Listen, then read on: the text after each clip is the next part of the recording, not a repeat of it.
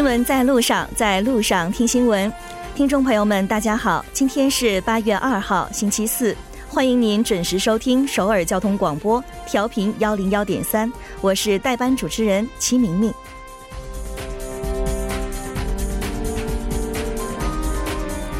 去年曾备受瞩目的八二房地产对策出台至今刚好一年，国土交通部今日发布了一周年成果报告。报告显示，房地产市场一度趋于稳定，但同时却也出现首尔地区房价急剧上升，而地方市场趋于停滞停滞的两极化现象。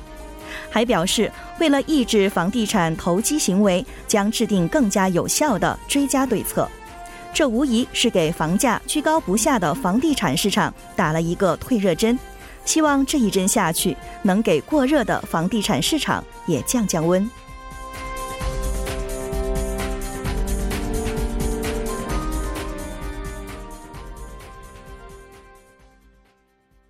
好的，首先来关注一下我们今天的节目要闻。新闻在韩国，一韩国公民在利比亚遭绑架。特点特检对金庆珠官邸及办公室进行搜查。半岛之外，马哈蒂尔会见王毅部长，希望很快访华，决心向前推进马中关系。东盟地区论坛部长会议召开在即，美日韩密集开展对朝外交。新闻放大镜板块，我们今天依然邀请专家学者放大探讨新闻热点焦点。今天的主题是。为什么原本让人开心的高温假，却让人不开心了呢？如果您对这个话题有自己的看法，别忘了在稍后的讨论当中参与互动。每周一到周五晚六点到八点，了解最新动态，锁定调频幺零幺点三，新闻在路上。广告过后马上回来。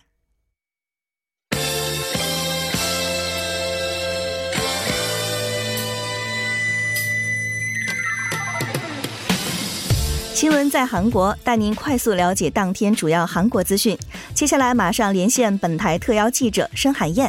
海燕你好，主播好，各位听众好，很高兴和你一起来了解今天韩国方面的主要消息。先来了解一下第一条新闻。好的，第一条消息是有关于韩国公民在利比亚遭到绑架的相关消息。嗯，据了解，现在有了一个最新的消息。呃，是的，那韩国外交部官员呢，昨天表示，当地时间七月六号呢，利比亚西部地区的武装民兵队呢，闯入了当地一家企业，抢夺财物，并且呢，绑架了一名韩国人和三名菲律宾人。呃，据悉呢，韩方呢，目前还没有和绑架团伙直接联系。那官方认为呢，本案很有可能，呃，是当地部落民兵的势力所为。那利比亚当地的权威媒体二幺八新闻在脸谱上呢，公布了时长两分四十三秒的一个求救视频。呃，视频中的一名自称韩国人的中年男子呢，用英文说：“总统先生，请救救我，我的祖国是韩国。”呃，该男子还说，他和妻子、孩子们正饱受煎熬。另外三名自称来自菲律宾的人士呢，也向总统央求救命。呃，视频中呢，还有一名疑似绑匪者在一旁持枪看守。那至于视频是何时由谁拍摄的呢？目前尚不得而知。嗯嗯，是的。那现在外交部官员又是怎么表达的呢？呃，外交部官员表示呢，从视频上看呢，韩国人质虽然说被绑二十七天，但健康呢看上去无恙。呃，蹊跷的是呢，绑架团伙并没有在这个视频中呢自报家门，也没有提出任何要求。呃，但是既然说这个视频已经曝光呢，预计呢将在不久之后开出放人的条件。呃，该公司人员报案之后呢，韩国驻利使馆呢组建了大使领导的实地应急小组，请求利比亚外交部和内政部等呢呃解决协助来协助解决。呃，韩国政府呢还和可能对绑架团伙有影响力的当地的部落呢进行了多方的接触，争取了外交营救。而在亚丁湾执行反海盗护航任务的韩国海军青海部队呢，也在案发的当晚奉总统之命迅速赶往利比亚附近的海岸。嗯嗯，是的。据了解呢，文在寅总统也是在指示全力的营救这位被绑架的韩国人。呃，是的，青瓦台发言人金一谦呢今天发表评论，就上述绑架的事件呢表示，韩国政府自这个案发至今呢，同利比亚政府以及菲律宾和美国等国家呢保持着密切的合作。呃，绑架当天呢，文在寅总统就指示呃要动员国家一切可用的力量来解救人质。金一谦表示呢，被绑架男子呢气色不太好，嗓子也哑了，呃，但是看似呢没有受伤，也算是不幸中的幸事。呃，金一谦还说呢，我妻子和孩子们因我而饱受煎熬，这句话呢。让人感受到长期在沙漠中风吹日晒支撑家庭的一位父亲的责任感。呃，他在枪口下呢，仍然先担心家人，希望国民呢为他平安获释而祈祷。只要万众一心呢，相信可以传来好消息。嗯，是的，我们也祈祷这位韩国朋友能够早日回到祖国。嗯，好的，那这条我们关注到这里，看一下下一条消息。好的，下一条消息是有关特检对金庆珠官邸及办公室进行搜查的相关消息。嗯，了解一下有关这个德鲁王调查的最新进展。呃，好的。那许一办特检组呢，在今天上午对位于庆尚南道昌原的金庆珠道知事的办公室和官邸呢进行了搜查。呃，当天呢，特检组派遣检察官和搜查官十多人呢前往金庆珠办公室和官邸，呃，获取了硬盘等资料和文件。那此前呢，特检组其实曾在三十号呢申请过对金庆珠官邸进行搜查的搜查令，但是呢遭到了这个法院的驳回。那据悉呢，特检组认为金庆洙涉嫌与这个德鲁王一同的操纵网络舆论，因此呢，将其证人的身份呢转换为嫌疑人。嗯嗯，那现在对这个金庆洙的传唤调查具体时间确定了吗？呃，随着特检组展开搜查呢，预计将很快对金庆洙进行传唤调查。呃，特检组的一位相关人士表示呢，目前还没有确定具体的传唤日程。但是呢，只有在本周内传唤金庆珠呢，才能在特检的调查时限内呢，呃，完成这个调查。那因此呢，对金庆珠的传唤调查很有可能呢，在本周周末前后。呃，此前呢，特检从德鲁王金某提供的 U 盘中呢，是获取了金庆珠向德鲁王咨询呃有关财阀改革公约的对话内容。那特检呢，以这个对话内容为基础呢，认为金庆珠有可能与德鲁王一同呢，深入涉及操纵这个网络舆论，并集中对此呢展开着调查。呃，据悉呢，这个金庆珠今天是请了一天的假，前往中州呢参加前昌信纤维董事长呃江锦远六周年的这个追悼仪式，将很快呢返回昌原。嗯，好的，那这条呢我们先了解到这儿，再看一下第三条消息。好的，第三条消息是有关政府出台追加政策，抑制楼市两极化的相关消息。嗯，是的，那我们先了解一下现在政府出台的这个最新的报道。呃，今天呢是政府出台八二房地产调控政策一周年的日子。那面对近来房地产市场不寻常的变化呢，政府表示将根据情况出台追加的政策。呃，去年出台的这个八二房地产这个政策的主要内容呢，呃，是将首尔所有地区和京畿道果川、市中市呢指定为投机过热地区，并且呢上调了转让税的减这个减免门槛。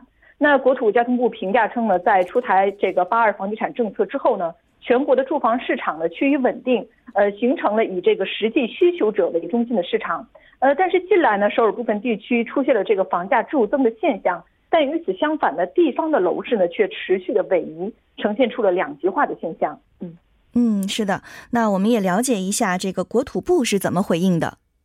呃，国土部表示呢，将对市场过热扩散地区呢追加指定为投机地区、投机过热地区和调整对象地区。呃，在去年被指定为调整对象的地区中呢，呃，已经趋于稳定的地区呢，将考虑解除他们的限制。那近日呢，首尔市又公开了汝矣岛和龙山地区的开发计划，使这个该地区的楼市呢波动比较大。那对此呢，政府将和首尔市加强合作，提前的来消除市场不稳定的因素。呃，那此外呢，还会通过特别司法警察呢，对当这个房地产市场呢进行现场的检查，呃，并且呢和这个国税厅协商呢，来追加进行税务调查等。嗯。嗯，是的，希望政府的这些调控措施能够行之有效。那我们再看一下下一条消息。好的，下一条消息是有关韩国机务司改革方案近日轮廓出现的相关消息。嗯，我们看一下现在已经最新拟出的这个机务司的改革方案。呃，好的，那国防部机务司改革委员会呢今天上午举行会议，表示呢将拟出这个机务司的改革方案，并且呢报告给国防部。呃，据悉呢，被提起的这个主要改革方案呢，有保留机务司，并将这个机务司的人力规模呢，呃，根据级别分别缩小百分之三十，或者是将这个机务司并入国防部，将规模缩小百分之三十。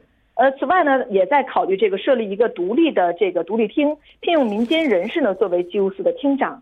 呃，另外呢，在全国约有一千余人的各地区的这个机务部队呢，也将预计被废除。呃，如果说委员会的这个改革方案被采纳的话，呃，那么四千两百多名机务司的人员呢，将缩减到三千多人，呃，将军人数呢，最少也将减少三到四人以上。嗯嗯，是的。那据了解呢，今天下午还发布了一个最新的情况。呃，是的，下午传来的这个最新消息显示呢，改革委确定了最终的改革方案，包括废除机务司令令和总统令的建议方案。呃，此外呢，方案还包括取消直接向总统报告。呃，禁止对将军等进行长期监听，以及禁止军队进行政治活动，禁止对平民进行稽查，禁止滥用特权特这个特权意识等三部政策，和缩减部的规模百分之三十以上，包括将军在内。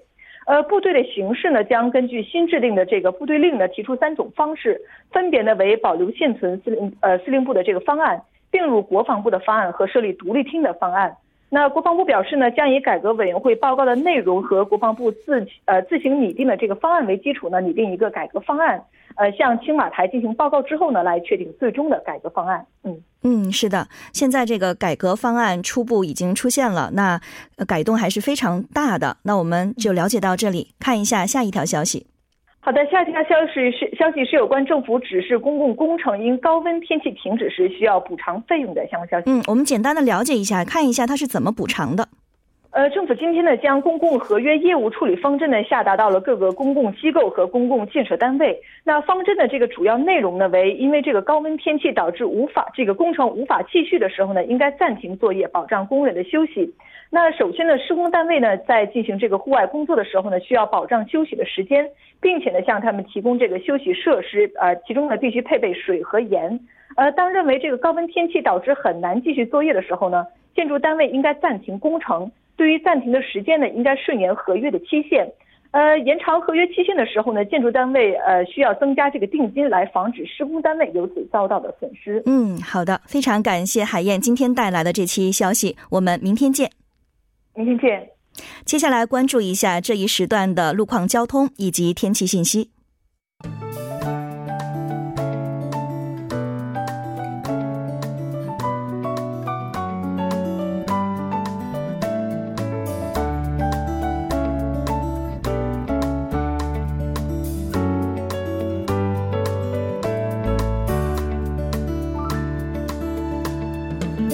大家晚上好，今天是星期四，这里是由楚源为大家带来的道路和天气信息。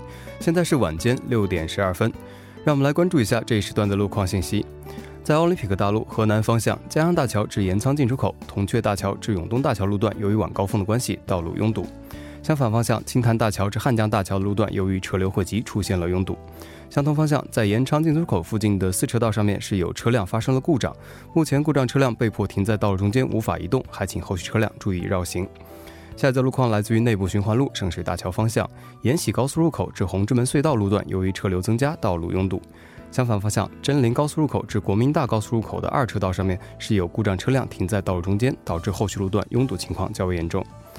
接下来是在东湖路吴张洞交叉口至退西路五街的下行车道上面，之前进行的施工作业目前正在进行收尾工作，该路段仍处在临时管制当中，还请后续车辆注意减速慢行，提前变道行驶。好的，让我们来关注一下天气。明天由于受到北太平洋的高气压影响，全国高温天气持续发酵。午后部分地区虽然有云层覆盖，但是高温仍然是占据了主流。全国各地都发起了高温酷暑警报。白天最高温度可达三十五度以上，部分内陆地区更是达到了三十八度。还请各位听众朋友们注意及时的降温和避暑。来关注一下首尔市未来二十四小时的天气情况。今天晚间至明天凌晨晴，最低气温二十九度；明天白天局部多云，最高气温三十八度。好的，以上就是这一段的道路和天气信息，我们稍后再见。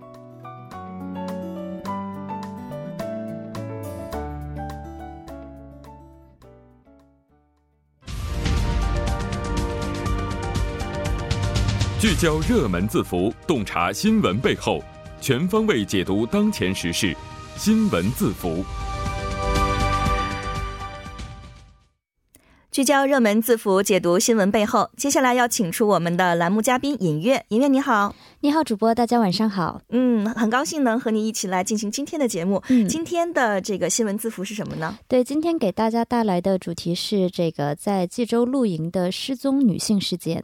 啊，这个失踪女性的这个案件是吧？对，呃，这两天各大社会新闻版面都在对这个事件呃议论纷纷。哎，是。那其实，在上上周开始的时候，就是有不少媒体都报道过这件事啊。具体给大家这个介绍一下，是在上个月，其实也就是七月二十五号，那一位这个三十多岁的崔某女性呢，她是和家人一起到济州市的细花。细花浦区去这个露营啊。那么他在那边失踪了大概一个星期以后呢，在这个他失踪地点的另一面，就很有意思，是在他的对面的西归浦市的加波岛的海面上发现了他的尸体。因为这件案件呢有很多的可疑之处，那警方也是为了掌握这个死因嘛，决定对他进行尸检。那就在今天下午两点呢，在这个济州大学的江法医是简单的公布了一个尸检的结果。那他首先说了他是没有他杀的这个痕迹。那从这个尸体的肺的状态来看的话，溺死的可能性会比较高一点。当然也不能说完全的就说他是这个溺死这样的一个状状况。为什么？因为人在这个海洋里面待久的，他这个肺啊腐烂的这种状态呢，和就是说我们因为这个肺癌，如果有了肺癌的话，长期腐烂，它所导致的这个现象是差不多的。所以呢，他还要做下一步的一个叫做浮游生物的这样的一个检查，因为海底不是有很多这个浮游生物嘛，可能会入侵它的身体。那在这个调查结束之后，他会做出是不是确确实实是这个溺死的这样的一个最终的这样的一个结论。嗯，现在都是只能是从这个尸体上尸检的这个结果来对，看。初步的结果是这样的。嗯那么，在这个这位崔某失踪的崔某，他在失踪失踪之前有没有留下一些比较关键的证据之类的呢？对，我们来看一下他失踪当天七月二十五号的当晚啊，嗯他在当晚大概七点半的时候，他和他的家人呢是在附近的一个食堂吃饭，在食堂上呢，他跟他的老公呢，其实每个人相当于就合起来喝了一瓶酒。那么喝完之后呢，就是就是回到到了他们的这个露营的车。那在露营车上呢，又喝了一些酒，也就是说，他当时是一种比较饮。呃，就是喝过酒的这样的一个状态。那么到了这个晚上的十一点，他一个人去了便利店。当然，这个便利店离他所在的露营车也不过五百米的左右的这样的一个位置上，嗯买了这个一卷这个紫菜包饭呐、还有又买了一瓶烧酒啊，然后还有这个咖啡呀、还有这个纸呃纸杯这样等等。他出来了以后，在这个海岸的大概是朝防波堤的方向呢，大概是徒步走了两到三分钟。在这个过程当中，他在当天的十一点十三分左右给自己的姐姐和姐夫打了电话，但是没有通话成功。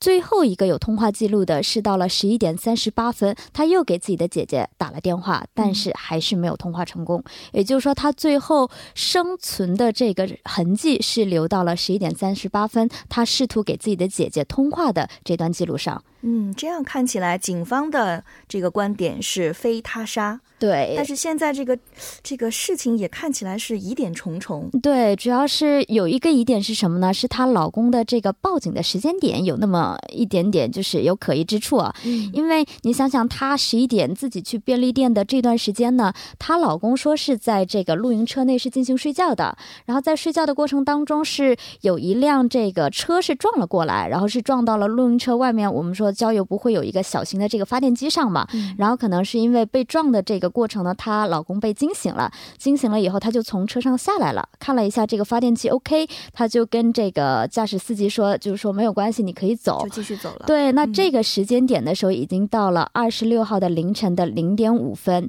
五分钟之后，按照她老公的说法呢，她意识到自己的老婆崔某哎不见了。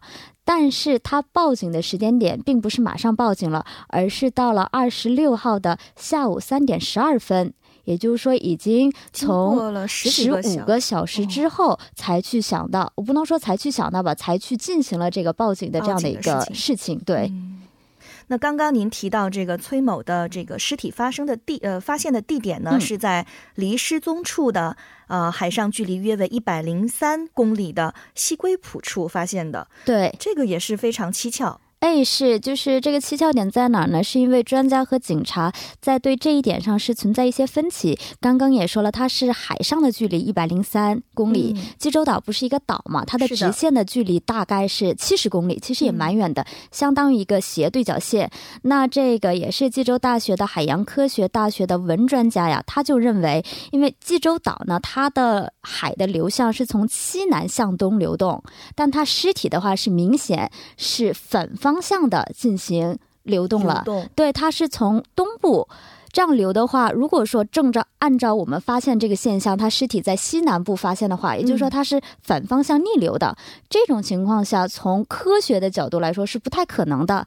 当然，警方呢，他也是进行了相关的反驳，因为他认为这个专家呢，他是拿着就是说我们平常一般的海上数据，但是有一点海面的情况是变幻莫测的，在一些气候条件下的话，这种现象也是可能出出现，以此来反驳了专家的这个观点。当然，孰对孰错，在我们的立场上是很难去判断的。是的，而且据这个新闻的内容呢，好像这个崔某他尸体在被发现的时候，着装是比较完整的状。态哎，对，他都已经在海上，如果是漂了一周的时间，怎么可能是完整的呢？对，因为你想想，他当时还是穿着，我们就说夏天嘛，穿着短袖和短裤这样的一个状态，就像而且海浪会冲嘛，还会撞到礁石这样等等，衣服会被撞毁呢，这个是比较常理。但是你看，它还是比较完整的这种情况，确实让人匪夷所思。嗯，是的。那现在警方是对这个事情有没有什么分析的言论呢？对，警方目前呢也是因为尸检的结果，我们也看到了是这样的一个情况。他也认为这个目前来看的话，他杀的可能性不太高。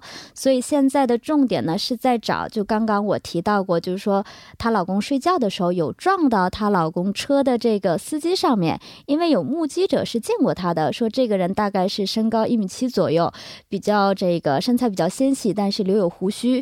因为找到。他的话，可能就是能够通过他车上的一个这个我们说小黑盒子，看看有没有失踪女性这个崔某的一些痕迹，就是更进一步的一个线索。所以现在警方的重点呢，就是在找寻这位司机的这个过程当中。嗯，好的，那我们也期待这个警方进一步的搜查。非常感谢尹月带来的内容，新闻字符到这里就结束了，再见。好的，我们下期再见。稍后为您带来今天的他说。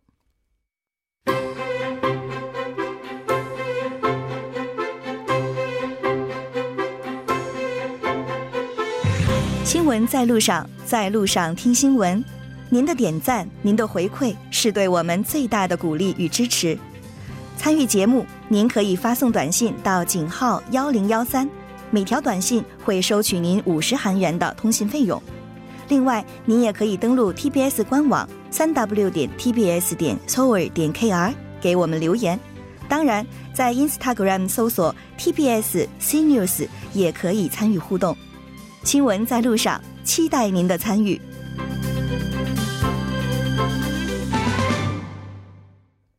听他说，评舆论内外，关注新闻人物热点话题，洞察言论内外的时事焦点。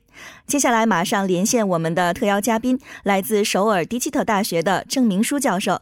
郑教授您好，主持人您好，听众朋友大家好，我是首尔迪基特大学中国学系郑明书。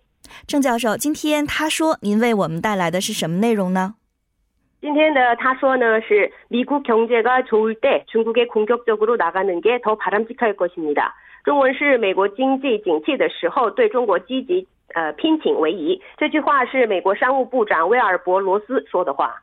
嗯，是的。那也先为我们介绍一下这位美国商务部长威尔伯罗斯是什么样的人物。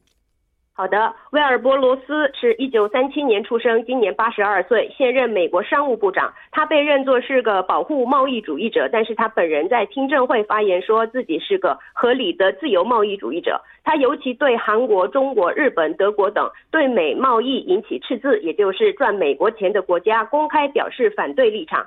其实他是个天生的投资家，擅长重组不同行业的破产企业，尤其精通杠杆收购，于是有华尔街的勾魂使者之称。美国福布斯杂志统计，截至二零一一年九月，罗斯个人财富总计二十一亿美元。嗯，好的。那现在从罗斯的这番话来看，也能看出特朗普政府是不是并不打算退出与中国的贸易争端呢？是的，呃。外界分析，美国和中国的贸易战开始呈现这个斗鸡博弈，也就是懦夫游戏的局面。所谓的懦夫游戏，是指双方都不肯让步，骑虎难下的情况。特朗普美国行政部正在检讨对两千亿美元规模的中国输美产品，呃，征收百分之二十五关税的呃百分之二十五的关税炸弹。这被分析为美国对中国强烈反驳之后，在日后的协商过程中要占优势的美国的意图在内。双方都有要解除双方矛盾的想法，但是却不不让步的局面呢，越演越烈。呃，愈演愈烈。那么，特朗普行政部当初呃计划要对两千亿美元规模的中国产品附加百分之十的税金。不过，美国的一家媒体报道说要附加百分之二十五的关税。特朗普也特别向美国代啊美国贸易代表部的代表呢，指示提高征收关税率的内容。嗯，是的。据了解，罗斯部长还用“减肥说”来比喻了这个贸易战。借此呢，您也为我们听众朋友们简单的整理一下现在中美贸易博弈的这。这个过程，好的。特朗普行政部呢是在七月初对三百四十亿美元规模的中国输美产品呢附加了百分之二十五的关税，就开始了与中国的贸易战。八月中旬将又对一百六十亿美元规模的中国产品附加百分之二十五的关税。对此呢，中国以报复性关税对应。结果，特朗普命令说检讨一下，又对两千亿美国呃两千亿美元规模的呃六千三十一项中国输美产品附加百分之十的关税的内容。可是后来又把税率呢从百分之十上调到百分之二十五的。那么美国贸易代表部在八月三十日前呢听取各界意见之后，确定有关税率的最后计划案。这个罗斯呢以减肥说来比以减肥来比喻中美贸易战的痛苦。他说，呃，刚开始减肥的时候又呃不快乐，反而痛苦。不过最终还是会得到幸福幸福结果的。那么美国对中国的贸易赤字规模呢，每年达到平均呃三千七百五十亿美元。看来这种情况解除之前呢，美国的关税攻势是不会停下来的。嗯，是的。那现在中国方面也是做好了打好这个长期战的准备了吗？是的，中国也做这个打好长期战的准备。外交部发言人耿爽表示呢，单方面威胁和施压只会呃适得其反。那么中国领导干部表示，为了减少中美贸易战带来的负面影响，缓解通货政策和财经政策，呃也强调说，为了经济的健康发展呢，完善结构调整的漏洞，解除并预防金融风险，要与呃这个实物经济维持和谐。嗯，是的。那在如此的形势之下，我们也必须要认识到，中美贸易战可能是一场前所未有的硬仗。那其未来的走向呢，也是具有很大的不确定性。我们也将持续的关注。同时呢，也非常感谢郑教授今天带来的他说。好，谢谢。呃，其实刚才聊到这个中美贸易战这场无硝烟的战争，其实一直不断的在升级，长期作战看来是不可避免的了。也不知道未来，呃，如何两个国家如何争取战略主动，那谁又将能够取得最终的胜利？这个事情可能谁都说不准。那呃。到这里呢，新闻在路上第一部的内容就是这些了。稍后我们在第二部节目当中将会为您带来《半岛之外》、首尔新生活以及听首尔。接下来是，呃，广告时间。